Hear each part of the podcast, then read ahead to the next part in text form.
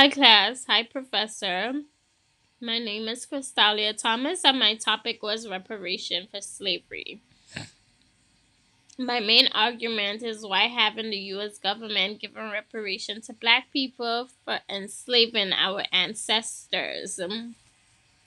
I learned that the U.S. government closest involvement in reparation for slavery is to study it, to see who should get it, how they should distribute it, and where would the payment come from.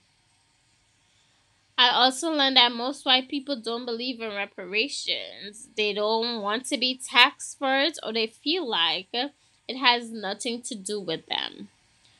Black people who don't believe in reparation, I believe, are ridiculously prideful because they don't want to be given handouts from the government. I also learned an interesting fact that Barack Obama don't believe in reparation because he feels like other races who have been wronged may deserve it as well. The most challenging part for me is coming to terms with how much struggle black people continue to go through due to slavery in this country today. The most interesting part of this project was research, different ideas, opinion, etc., and coming up with an argument um, for myself.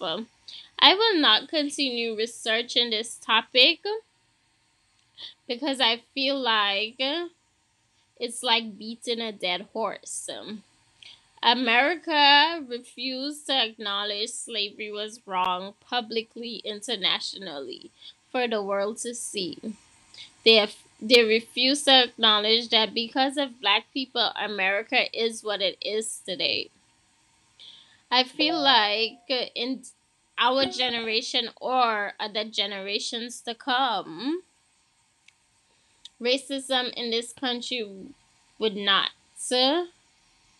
change or be any difference because of the closed mindedness of people in this country, especially white people.